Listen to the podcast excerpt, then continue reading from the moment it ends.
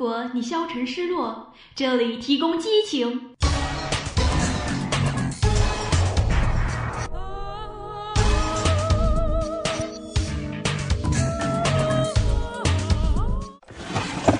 如果你犹豫彷徨，这里提供动力。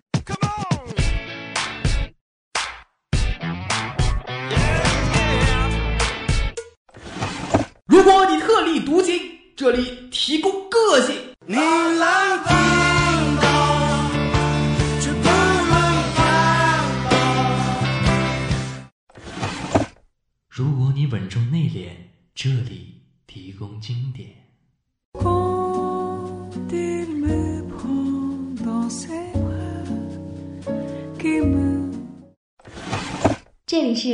号街一号店，本店货品种类丰富，样式齐全，欢迎光临，玩转青春。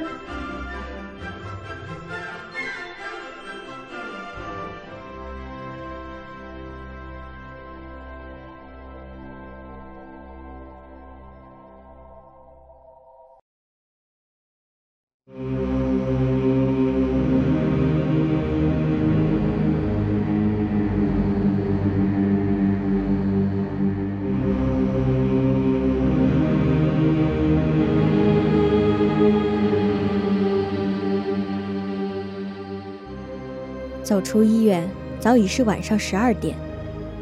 远江没有回事务所，反而是带着段秀闲逛。老大，你说南英为什么要杀刘三宝和刘小玲啊？或许是为了钱吧。如果去查的话，说不定刘三宝的意外险已经打到南英的账上了。老大，你在敷衍我吧？先不说你瞎猜的对不对，你那一副生无可恋的沉思。让我很火的，我完全不明白发生了什么。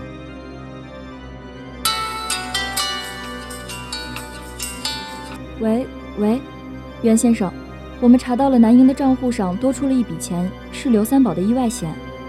我知道了。我去，老大，你是不是人啊？从一开始我就觉得很奇怪，在听完整个案件的时候。我就知道很大的可能是南营，毕竟这种事情比较多。可后来，我第一次到他们家的时候，我看到墙上装裱的照片，刘三宝和南营脸上那种幸福的感觉是没有办法伪装的。况且南营嫁给刘三宝，自己也不可能没有钱。那时我就在怀疑自己的猜想。后来听到了刘小玲说的。好像看到田家，而且根据现场餐桌和凳子的摆放情况，很明显有人在三个人倒下之后动了刘三宝的身体，极有可能是南营。可是，直到南营在窗外偷听，我开始怀疑是不是他。他穿的是高跟鞋，如果偷听，没有必要在医院换成高跟鞋的。而且，他如果处理好了证据。仅仅根据账户上的一笔钱是定不了罪的，可是他却来了，那么只有两个原因：第一，他什么也不知道，来听事情的经过；第二，就是他故意留下鞋子给我当证据的。不对，又或者两者都是。袁江默默低语：“这么说，这些都是刘小玲干的吗？”根据我刚才和南英对话时，她的表现，十有八九是那个小女孩干的了。可是是为什么呢？为什么南英要给她挡着？袁江迷茫地看着远方。原来是这样，老大，能给我看看你拍的那个照片吗？嗯，这里。袁江把拍的照片给段晓看。突然，袁江好像发现了什么。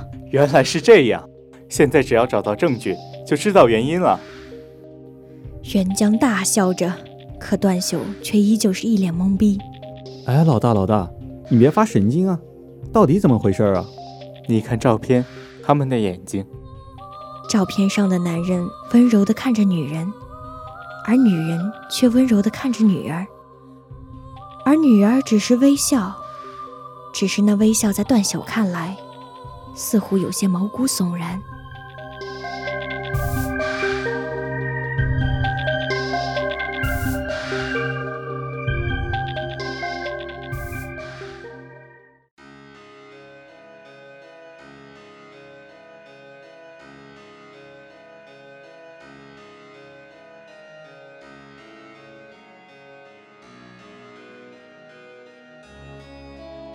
城市墓园。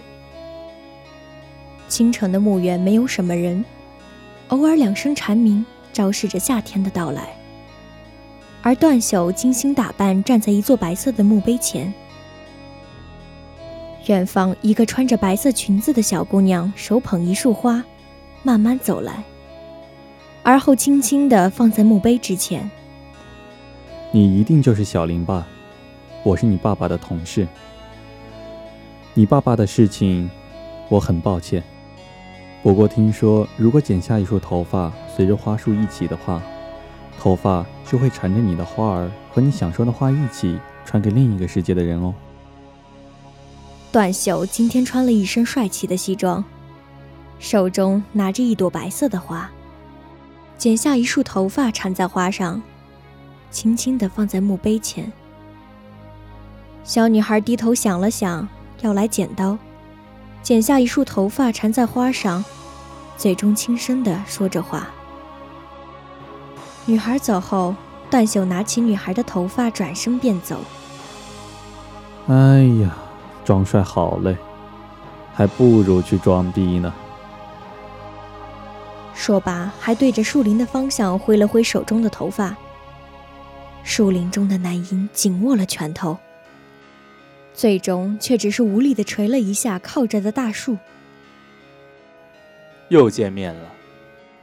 袁江低头看着报纸，头也不抬，就好像面前的那个女人只是空气。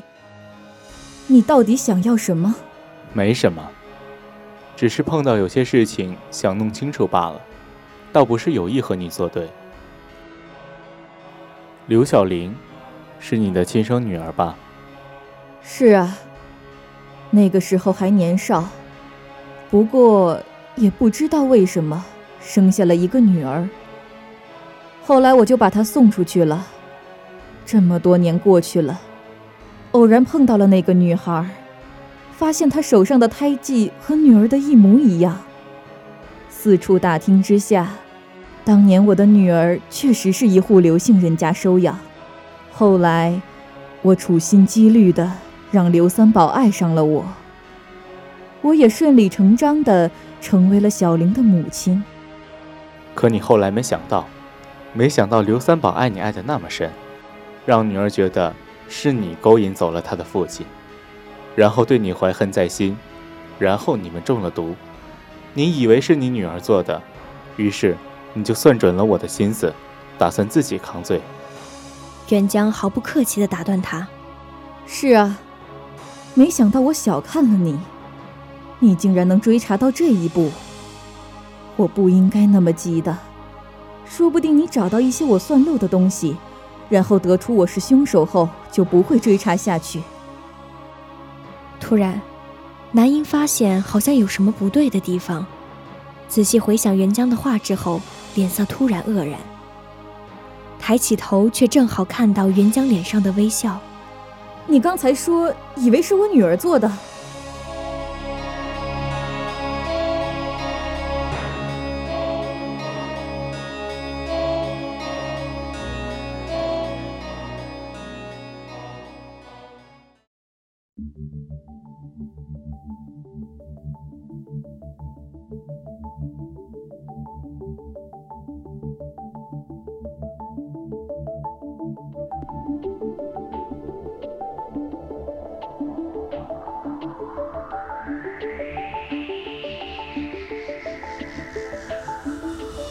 你刚才说以为是我女儿做的，难道是别人？刚才我说的所有的一切，都是我的推理而已，还缺一样东西——证据。证据？对，现在没有任何证据能够证明是你，或者是刘小玲做的这件事情。可是秦化清确实不是我买的呀，除了小玲还有谁？难道是三宝？可是三宝没有杀我们的理由啊。你对买氰化清的那个人很像田家，怎么解释？如果是小玲随便在大街上找个女人，给些钱帮忙交易一下便是。对呀，可这所有的一切都是推理呀。就好像你在我面前说着假话，而我只能怀疑，却无法确定。但你放心，这次我会帮你们。帮你和刘小玲，不过之后你们还是不要再见面为好。你为什么要帮我？南银恢复了自己那份狡猾的微笑，就仿佛之前的一切都只是他在表演而已。为什么？我也不知道。或许是因为这个吧。袁江把那张照片递给他，南莹看着照片上的自己，刘三宝、刘小玲，突然沉默了。谢谢你。如果你以后需要帮助的话，找我便是。你们想好怎么帮我，告诉我就行了。你加油。南莹又一秒钟变了脸，而后便转身走出门。只是关上门的一瞬间，身体无力地靠着门，脸上露出了复杂的神情。袁江看着那张照片，很多年前发生的事情还历历在目，而后。默默低语，也许只是想让自己活得安心一点吧。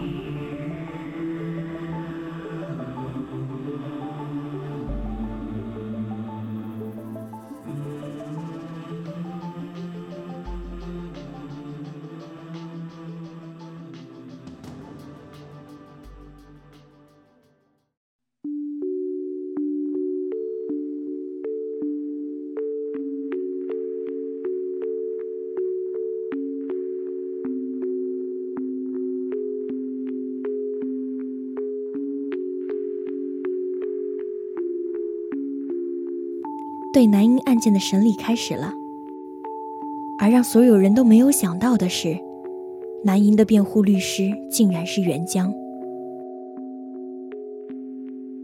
所以，南英女士，您打算认罪，人是你杀的，对吗？是的。原因呢？刘三宝对我提出分手，说他女儿非常讨厌我。好的。那毒药。是你买的吗？是的，我用已故的田家的账号在网上购买。那么，也就是你承认你在开饭的时候将毒药倒在粥里，对吗？不，我没能放进去。什么？没能放进去是什么意思？我本来是打算投毒的。可是，我回头看到了三宝和小玲在一起玩的画面，突然忍不下心来，就没有将毒药投入。然后三宝突然来到了厨房，说我劳累了这么多天，辛苦了，让我出去好好歇息。可我走得太匆忙了，没能将药品收回来。嗯。那么照你说的，这极有可能是这样的情况了。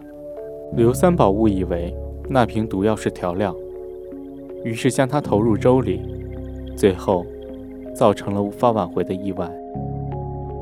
那你为什么要认罪呢？因为那是我买的毒药。如果不是我不小心将毒药和调料放在一起，三宝也不会将它投到粥里，他也不会死。所以这就等同是我杀的。我很能理解你的心情，但仅凭这一点，你会以私自保存违禁药品罪被拘留。在袁江的辩护下，南英自己承认的罪名也被洗脱。这件本身诡异的案件也算是水落石出了。只是，真相袁江不知道，也没人知道。或许只有南英自己知道，亦或许。是只有刘晓玲知道，亦或许，正如袁江所创造的那个真相一般，这只是一起意外死亡案件而已。在这个世上，本就不一定有着绝对的真相。袁江突然开始怀疑自己从前所办过的案件是否真的水落石出了。喂，我想好了，你们侦探社还缺人吗？欢迎。好像越来越热闹了，这个几乎不亚于自己的女人的加入，或许会更有趣吧。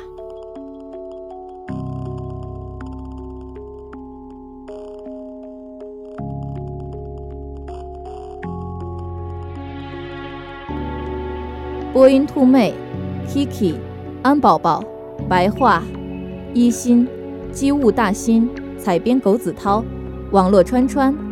携众监听，感谢您的收听，《玩转青春》下周六同一时间与您不见不散。